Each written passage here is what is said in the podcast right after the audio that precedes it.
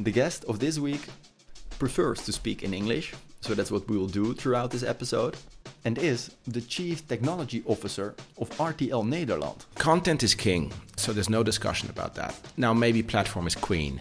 First, he studied telecommunications engineering and also gained more than 19 years of experience within the telecom and cable industry. Anything you could think of that was working, I would have the curiosity to just undo, understand how it worked. For example, at Siemens, Liberty Global, or UPC Ziggo. Now, often things did go wrong. I got electrocuted a few times in my life. In 2015, he founded his own company, Pepper Technology, to then become the CTO of RTL Nederland in 2017. Media today is the most disrupted industry in the world. Where he is a member of the Dutch Management Board. Technology is universal by design. Gives leading to RTL's technology group. If you want to innovate, the worst thing you can do is use data. And has been driving both the agile transformation and the strategic, innovative, and customer focused plans of RTL. And thus also of the four television channels and Videoland. And that's how we go on and on and on. And that's based on real, regular, short cycled customer feedback. Here is Giovanni Piccirilli. Hello, Giovanni. Hi, Joost. How are you? Yes, I'm fine. How are you? Very well, thanks. Happy to be here. Uh, happy to be speaking to you. So, your job title is called CTO, and some people call it Chief Talking Officer, Translation Officer, even Transformation Officer, but your title is Technology Officer. That's the uh, official title, but I guess within technology leadership, you can embrace talking, you can embrace transformation, you can embrace many things. Because at the end of the day, leading technology for technology's sake doesn't bring value per se. You must include also elements of transformation, and transformation is really about getting technology in the business deeper in engagement uh, together. When we're talking about technology in the coming half an hour, 40 minutes, what will be the definition we're going to use of technology? What is it? What's the definition you use? Yeah, uh, some people define technology as magic, and that's a very interesting way of seeing it. So, if you want to think of how to solve a problem, think of what magic can do to you, and then you can start thinking of, of solutions. And I love that starting point of that thinking process. Now, actually, if you think about it, technology has been existing with human beings since the inception of humans uh, on planet Earth. Like with sticks and stones? With sticks and stones. Um, humans have existed, and in the past, they used their own strength of their own capabilities to solve problems that they had to do, uh, lighting fire, searching for food, or whatsoever. But over time, they evolved to try to solve bigger problems, bring water closer to, the, to, to where they lived, uh, or move heavy weights, uh, big stones, or whatsoever. And they start using the laws of physics and chemistry to solve these problems. Or starting to using animals uh, to solve also uh, some of those issues. So they had to fish from uh, what the nature could give them to address what they needed uh, what they needed to do because the, the, further the society grew the bigger the problem the problems became the bigger the the solutions they needed to uh, to find and if once if you see the society moving also in the um, uh, industrial era you notice that uh, machines start becoming uh, created electricity arrived automation started to show and repetitive tasks become more um, auditable, more repeatable, higher quality. Uh, you could predict also what quality you're going to make, and then moving into the software domain. Software start becoming uh, an important part of the industry, whereby you could program uh, what a machine could do. Uh, you could expect also what to do it at scale. And then lately, you also see that AI starts uh, becoming more mainstream. And then AI, at least the aim AI, is start to mimic even human uh, uh, beings going forward. So that's uh, the evolution in my mind of technology. So it's something that is has accompanied us through our existence, and uh, will keep doing so more and more. I heard someone say, Naval Ravikant, maybe you know it's an angel investor in America, and he said, once something works, it's no longer technology. Technology, it's not only the thing that moves the human race forwards, but it's also the thing that only ever has. Oil, in his regard, was at one time a technology and now it's just mainstream. So you agree? Absolutely. It becomes a commodity. If technology is is foreign to what we do every day, it's still not really well embedded, integrated, lived on a daily basis. Today we use phones, we use laptops, we use cars. I drive an electric car. It's actually a computer on wheels. Uh, I don't even notice that difference anymore. So the the idea of technology is that it has to be so embedded in everyday life and in what you do every day that you don't even notice anymore that it exists and it brings value to you and takes you to higher levels. So it's always on the innovation frontier, let's say.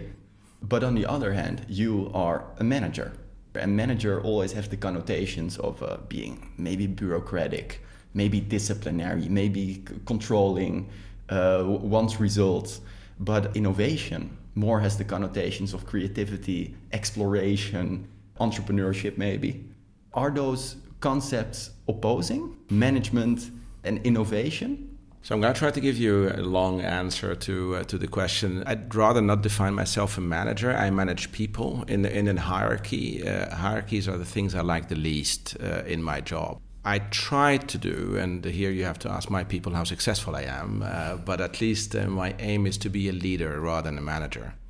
So my goal is more to um, give a purpose uh, to what my people do, and uh, you know, a lot of my people love to build great tech, and they love to build great products, and they want to excite customers and achieve business success.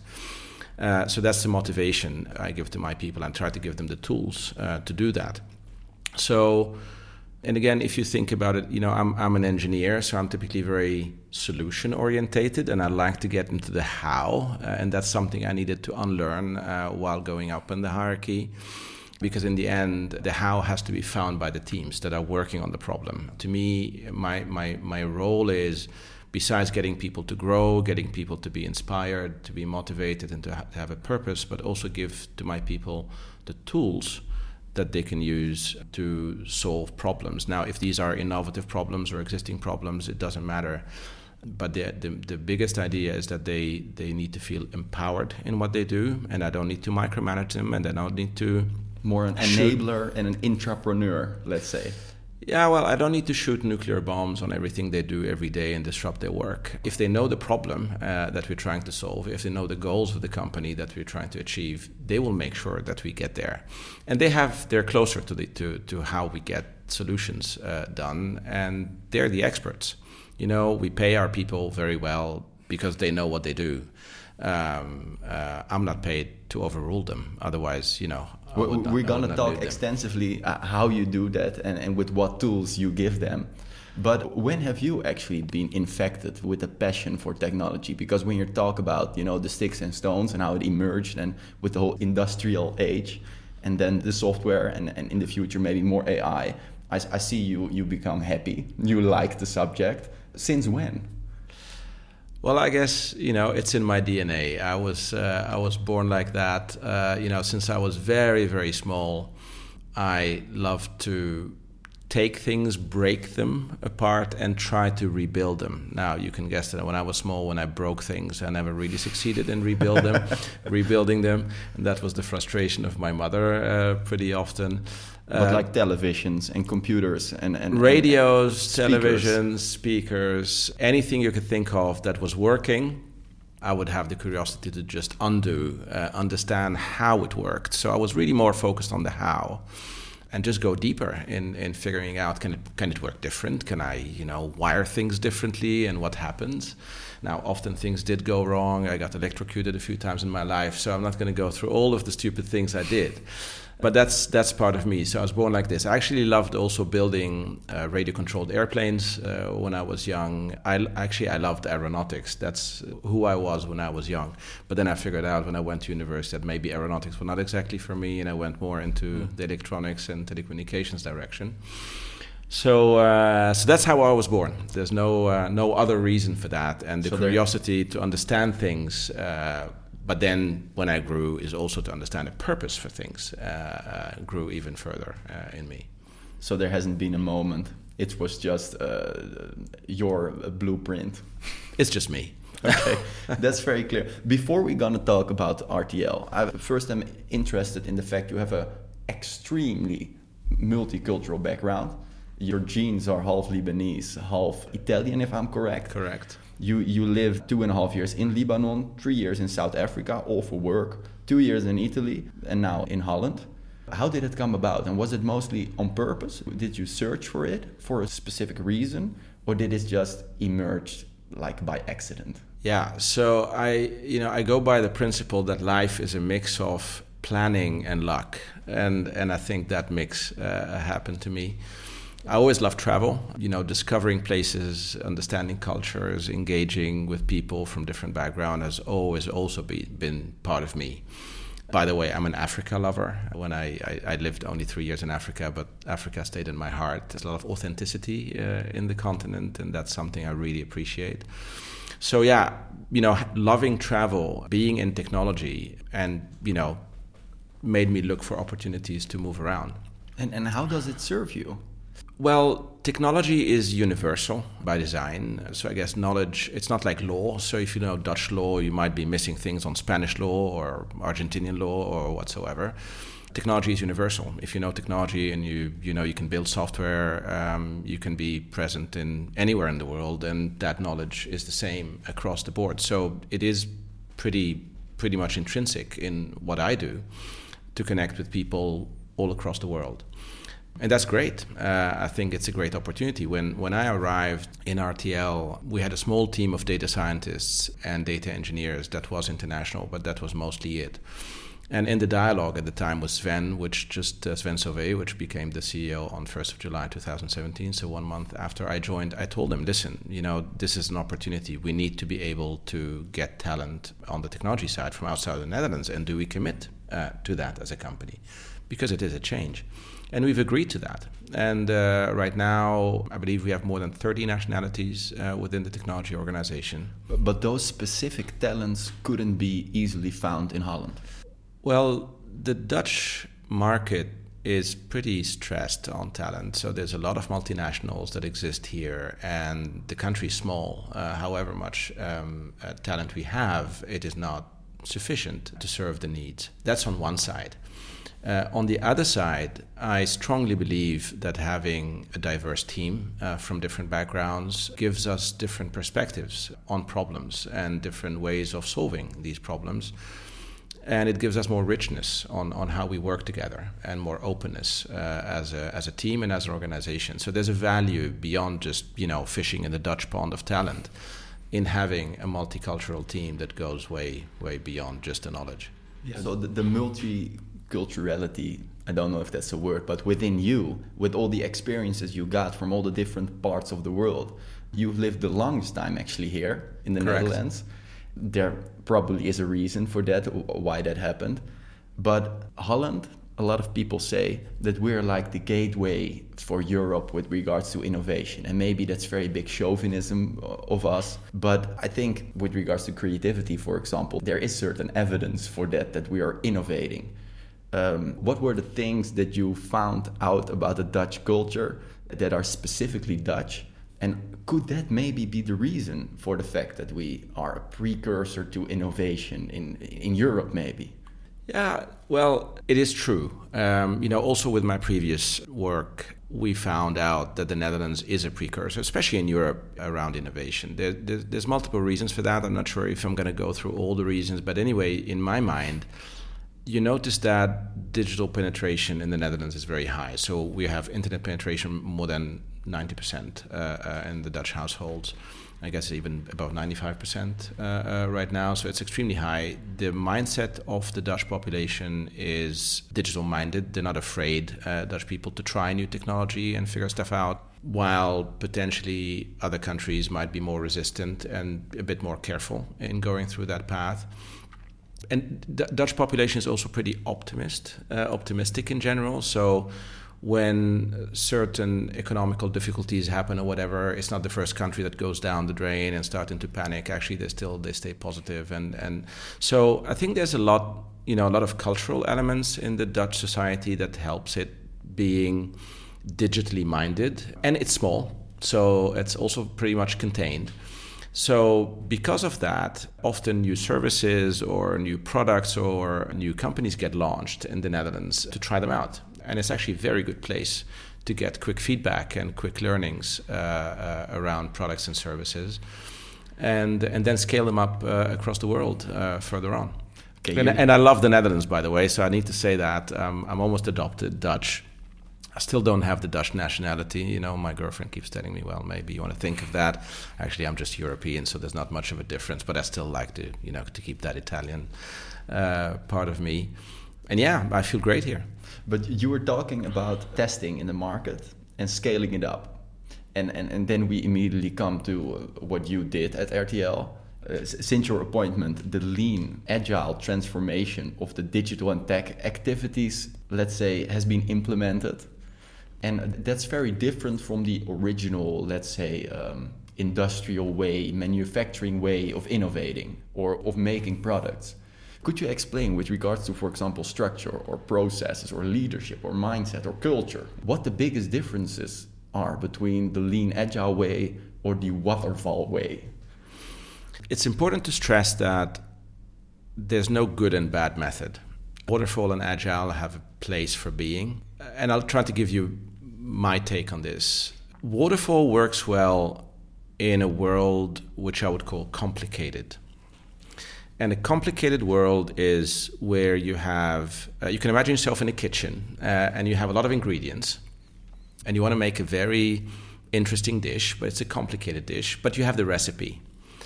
Now, it could take days to get that dish done, and you need to use special ovens for it and special ingredients for it, but you have the recipe. So, in the end of the day, you start defining what you need to do from the beginning, and you know what you need to do from the start. And these steps are very well defined, both in quantity and in time and in work. And that's the waterfall way of working. So, if you know what to do and if you know all your ingredients, waterfall works great. If the and, world is more stable. Yeah, and if the knowns are knowns, if you know everything you need to do, so there is there is certain a high amount of knowledge in what you're dealing with and exp- experience. So these recipes you could get them from your grandmother, and she's done them, or you know, in a certain way, and it's proven it works that way. Um, now, if you're navigating in a world with high level of uncertainty, which potentially even disrupted. Media today is the most disrupted industry in the world. And the level of uncertainty is high, i.e., I don't know what my competitor is doing tomorrow. I don't know what the consumer might find useful or not useful tomorrow. I don't know what technology will bring in a few weeks' time. So these are all variables that are not well described, they're not well defined. That is where waterfall would not work well, and that's where agile comes extremely handy the, the, key point of agile is not pretending that we know the outcome in one or two or three years because that's where it goes completely wrong but actually that we know how to build increments uh, that are delivered within two week sprints. And these increments bring small elements of value to the market small elements of value to the customer. And through that we keep evolving fast. We also fail we fail a lot, but we fail fast and we fail small instead of failing big if we would have gone through a one or two year sort of sprint. So that's the difference between the two models. That's what we try to adopt. And since we're in the media industry, as said, we're highly disrupted, we're in a highly uncertain world. Agile comes handy in, in specific domains, and that's what we're trying to implement uh, within RTL. So we started within the digital domain, expanding the uh, the agile mindset, scaling it up uh, with our digital products, and we talk about uh, Videoland for sure, but also RTL XL, RTL News, Buienradar, so all our digital products. Then we moved into scaling it also in the advertising domain, so with the full Ad Alliance technology stack, which is also typically has been pretty static in what we could deliver from advertising products to the market and how we engage with our advertisers. And now we're engaging with the content domain and we're really going deep in how we deal with the content from a supply chain point of view. So, how do we manage content from the creation process or the acquisition process? So, from that ingest moment down to the distribution point. So, we don't use agile everywhere in the organization. So with finance, we're not yet uh, uh that far, or with HR processes. But with the core business processes, we're interweaving technology uh, with the core business processes to be more nimble uh, and more resilient uh, to what happens in the market. So if the world is in increasingly changing and very unpredictable, then you have to use like a tiptoe technique and immediately know that what you're going to build and what you're going to invest in actually will bring value to the customer instead of making something when it's done, when the product is done, it's in the market, you actually come to the conclusion that nobody wanted it. Exactly. So you, you move away from assumptions. You have this bright idea, and you're going to take you know one or one and a half years to create that wonderful product, and then you get faced with the fact that it's either too early or too late, or no one wants it. You work with hypotheses. Uh, that's how we work uh, within the agile domain. So you start with a hypothesis. You say, you know, I think this can work. You try it on a sample of customers. You start getting initial feedback. You iterate on your hypothesis. So you fine tune and you adjust, or you kill if it doesn't work. But once you fine tune and you adjust, then you get to that optimum of that feature, and then you move to the next one. So when I'm looking at Videoland, I could have a different version of Videoland than my brother looking at the same moment in a different city. That can be absolutely. And, and you could what, be part of a, a, test group. And what kind of small uh, adjustments you make to test in the market? What could be an example? It can be anything from a page where you could do your payments, how you re propose the payments to be done and how we promote, for example, the basis tier versus other tiers and the language around that. You could say, uh, "Hey, customer, you know, you might want to try the, the basis tier, or we believe the basis tier is the best for you." So you could have sort of two versions of that language, and then you could test what works best for the customer, what converts uh, more uh, more customers. It could be placement of buttons, it could be the way the subtitling is being provided. So all of that we do tens of experiments per sprint and, and we get a lot of data back and that's how we keep improving our product going forward. That's inspiring honestly. It's not a fake compliment because one of the hardest things when i look at videoland from the outside as a customer as a happy customer but when we look at amazon prime or netflix or all the other platforms every penny invested in the platform can be spread out over so many customers. And when you look at the NPO, the app, it doesn't really seamlessly work. I love the content, but I don't love the context, the platform. That's not the problem at Videoland. But how do you tackle the challenge that every penny invested in the platform for Videoland can only be spread out over not so many customers compared to the other platforms? As, as part of our way of working, and again, we come back to agile principles, but it's not per se agile principles, it is prioritizing the work. So we have lots of ideas and lots of things we want to fix, a lot of uh, feedback we get from our customers. But we're what we're also perfecting is what is the most important thing we want to solve? What are the top two, three things? In every sprint, every two weeks, the team prioritizes the work and say, hey, these are two, three things that are important to our customers and bring value to our customers and that's how we go we go on and on and on and that's based on real customer feedback regular short cycled customer feedback. And we're very focused on dutch consumers. So we learned to know them in the recent years. And we do what matters to the dutch consumer in a very focused way. And it's not always about technology. So technology is definitely present in everywhere we do. But if you think about our marketing campaigns uh, we're really gotten pretty good at what we do if we look at the titles we choose, um, you know, the Amsterdam Housewives or Judas uh, 1 and 2 uh, right now, Mocro Maffia, of course, which is our uh, very well known title, but also the uh, MMA Fights of Glory, where we uh, do the uh, live streaming of them. So, you know, we really try to understand what the customer needs and also with our customer care. so, the way we interact with our customer. If I look at simple metrics, in 2017, uh, when I joined, we had we were north of what was it, 170,000 subs or something like that. We had a 20% contact ratio with customer care. So imagine 20% of our customers were getting in touch with our customer care because of issues of the platform, not finding content, payment problem, whatever. One in was. every five. That's a lot. One yeah. in every five, and you you can think of today we're north of 1.1 million subscribers and our contact ratio is 3%. So you could also understand coming back to the focus on the Dutch consumer, the subscribers we have on the platform, we really try to address what they need in the right way. And we've improved a lot on the platform, we've improved a lot of our communication and engagement methods, we've improved a lot on the titles we choose. So we've done a lot of work in getting really close to our Dutch subscribers.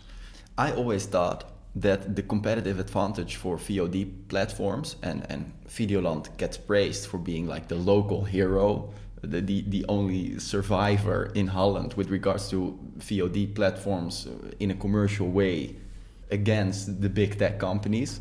And I always thought that's only about the content. But now, when I hear you speaking, it's also a lot about the context, the platform, the user interface.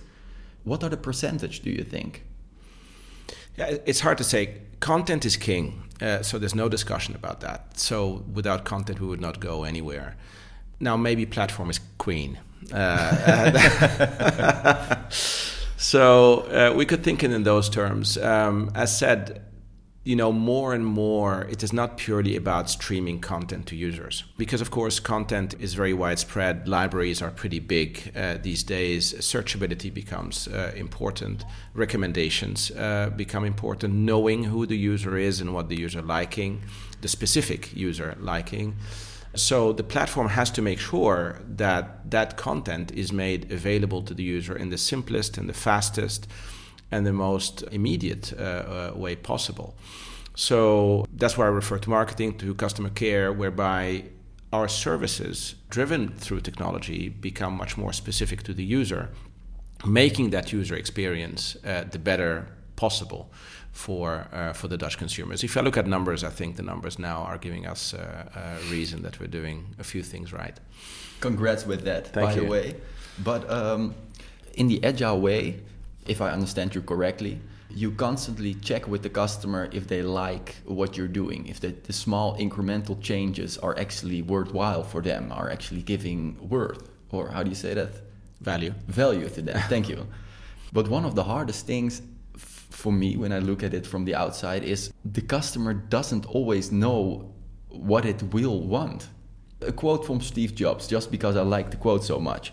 He said, Our job is to figure out what customers are going to want before they actually do. If Henry Ford asked customers what they want, they would have said a faster horse. People don't know what they want until you show it to them. That's why I never rely on market research. Of course, and that will be a question, there will be a difference between market research on the one hand and the tiptoe technique you use in the agile way. But isn't that a danger? Isn't there a danger to it to always listen to the customers? It is absolutely true that you know if you ask what customers want, they just want more of the same, better, right? There's, there's, uh, it's, it's very difficult to ask the customer, dream and innovate with me. So the agile approach helps us do what we call Horizon One innovation, and Horizon One innovation is really this iterative way to adjust the product and to evolve the product in the way it stays close to what it is. Incremental change. Incremental change. There's other domains of innovation, Horizon 2 and Horizon 3, whereby you either stay close uh, to your product or you go in completely different directions. So, a Horizon 2 innovation, you might be a rubber producer, I don't know, for rubber seals, and then you become a tire producer, whatever. You stay in the rubber domain, but you, uh, you just di- make a different product out of it. And Horizon 3 innovation is uh, uh, the, the, there is a company in the US which is used as an example. It, it used to, to produce wooden buckets. And uh, then it defines their mission as a containing company because they need to contain stuff. And they started containing many things, and they even evolved in the aeronautics industry just they, because they contain passengers that's Horizon 3 innovation. That's where customers are pretty poor at giving you feedback uh, upon. Now, the way you do that is first of all you describe a purpose for yourself. Huh? So, what are you? I, am you know, I want to do best rubber seals, or am I in the containing business? And that gives you the perspective of how far and, and where, where you want to explore, because the the in innovation mindset is more an explorative mindset versus exploitation mindset. Um, and and once you move into ex explorative mindset, um, yet again, uh, a mistake can be in going and creating something big and something huge that takes five years to make and then it fails.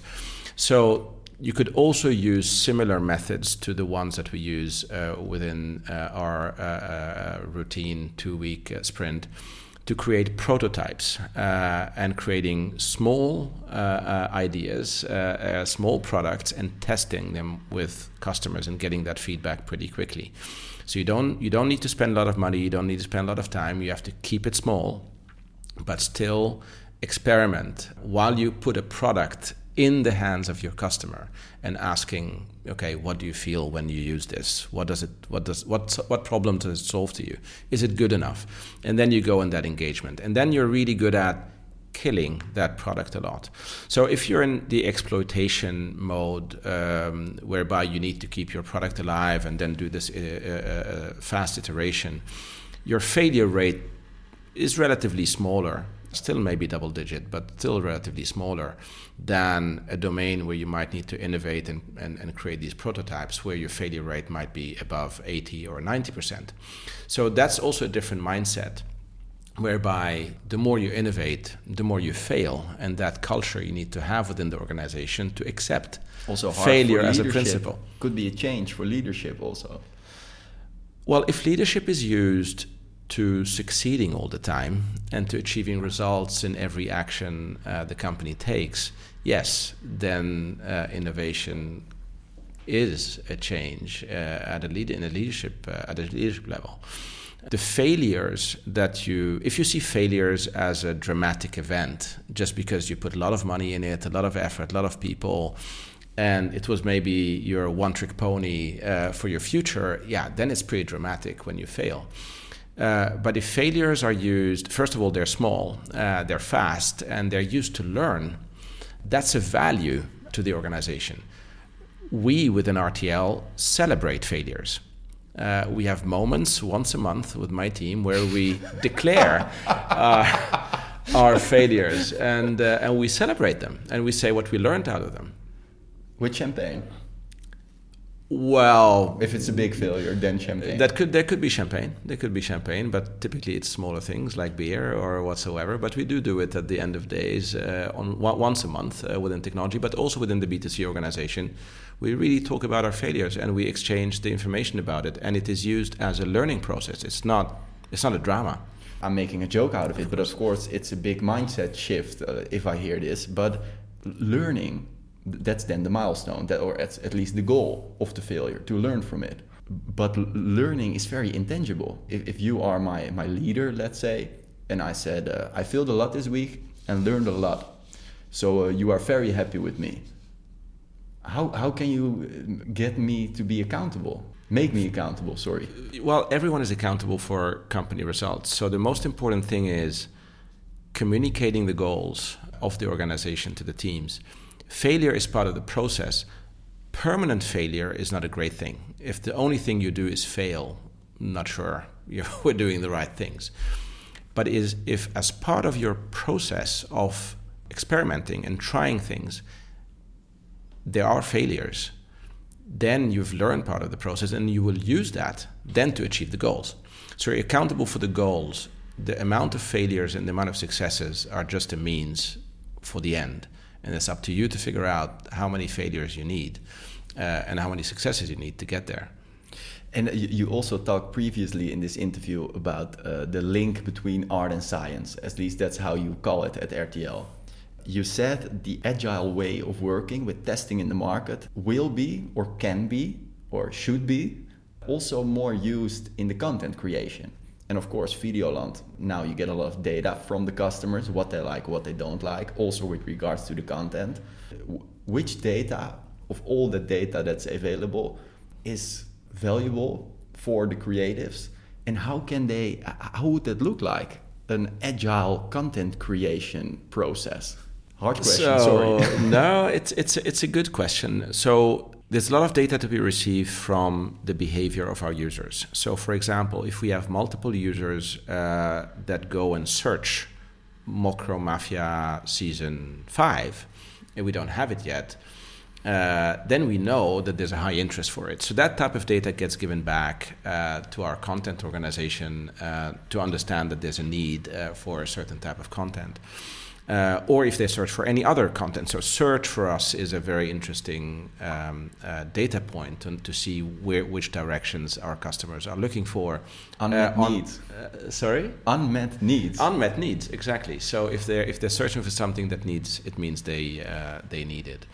Uh, we also look at data from a viewership point of view. So um, if um if consumers are watching certain content, be it you know live broadcast or on on Videoland or whatever, and then they hook off, or maybe more hook on. That's very important data points to understand. Is it an emotion that triggered that uh, that change of behavior? Is it certain language, certain topics? So these things are very important data points to use as feedback to the creative process. Um, but what I always say is, if you want to innovate, the worst thing you can do is use data.